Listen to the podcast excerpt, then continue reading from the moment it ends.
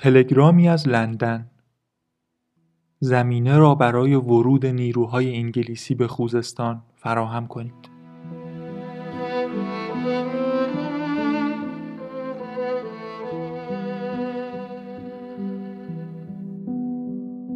به نام خدا سلام.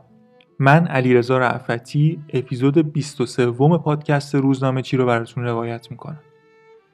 توی این قسمت از روزنامه چی می‌خوایم؟ به یه مقاله که چهارم شهریور 1354 توی مجله خواندنی ها چاپ شده بپردازیم. تحریریه خواندنی ها چهار شهریور رو سال روز یه اتفاقی گرفته و با این مقاله خواسته از اون اتفاق یاد کنه. سال روز حمله متفقین به ایران در جریان جنگ جهانی دوم. قصه هایی که پیرامون جنگ های جهانی در ایران شکل گرفته خیلی جالب و زیاده که حتما توی فرصت بهتری مفصلتر بهش می‌پردازیم. اما توی این اپیزود فقط می‌خوایم قصهمون رو در چهارچوب همین یادداشت خواندنی ها تعریف کنیم و از چیزی که نویسنده متن گفته فراتر نریم.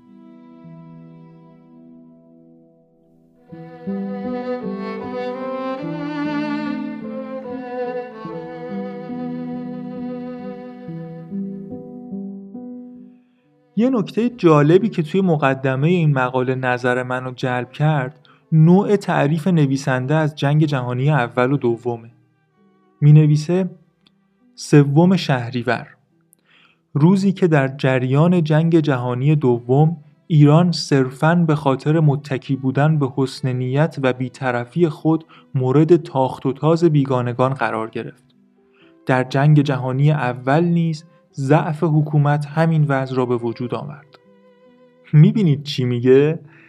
میگه تو جنگ جهانی اول که دوران احمد شاه قاجار بود ضعف حکومت باعث این اتفاق شد و تو جنگ جهانی دوم که زمان رضاشاه پهلوی بود حسن نیت و بیطرفی باعث شد جدای این جبهگیری های نویسنده الان که ما تاریخ رو می‌خونیم می‌بینیم و می‌دونیم که در هر دو مورد ضعف حکومت بود که باعث این اتفاق شد. بگذریم.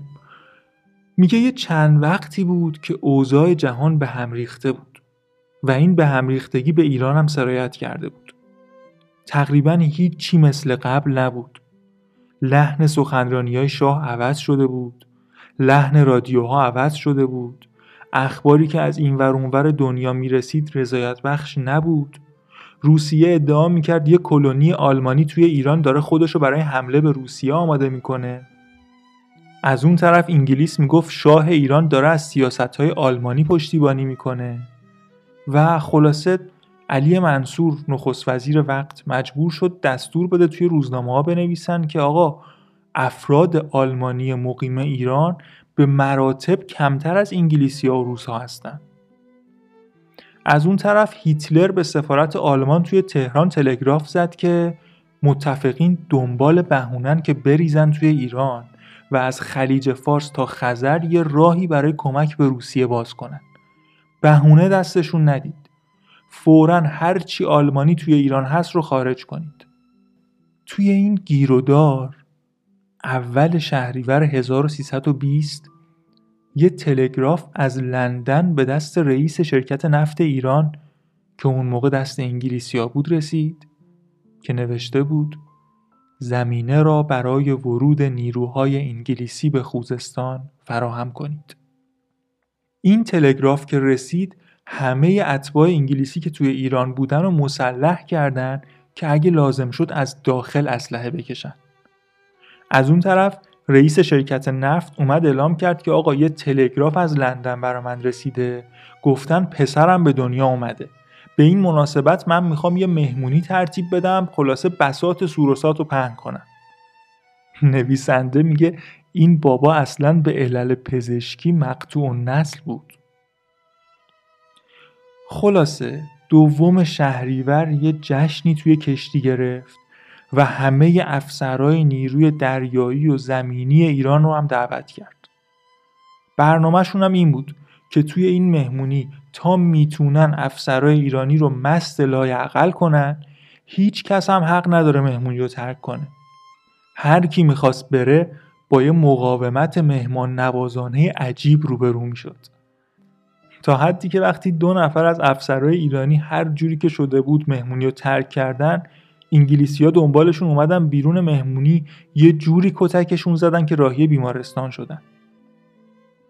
همه این جشن و سور و سات و این حرفا به خاطر این بود که نیمه شب ناوای انگلیسی مخفیانه و راحت بتونن بیان و سربازاشون رو پیاده کنن.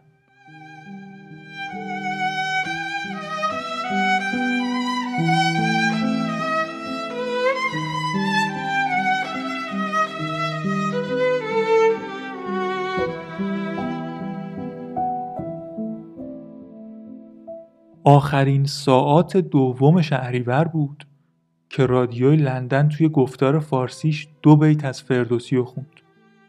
چو فردا براید بلند آفتاب من و گرز و میدان و افراسیاب چنانت بکوبم به گرز گران که پولاد کوبند آهنگران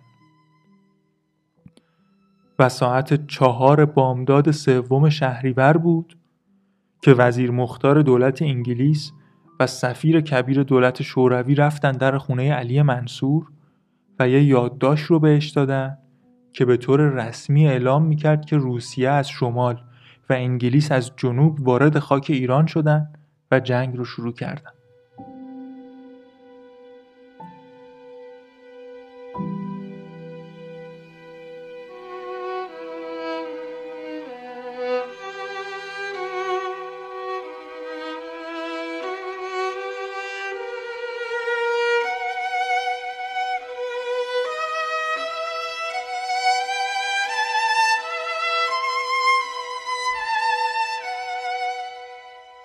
خب همونطور که گفتم قصه هایی که حول جنگ های جهانی در ایران شکل گرفته خیلی جالب و عجیبه و خیلی زیاده.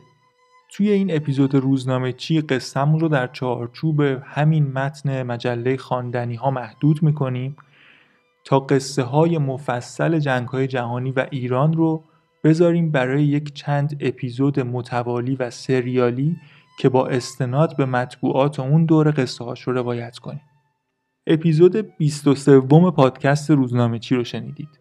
روزنامه چی شنبه ها و سه شنبه ها منتشر میشه. توی اپیزودهای فرد یک ناداستان رو از دل مطبوعات روایت می‌کنیم و توی اپیزودهای زوج یک ناداستان که هنوز توی مطبوعات چاپ نشده. با ما همراه باشید.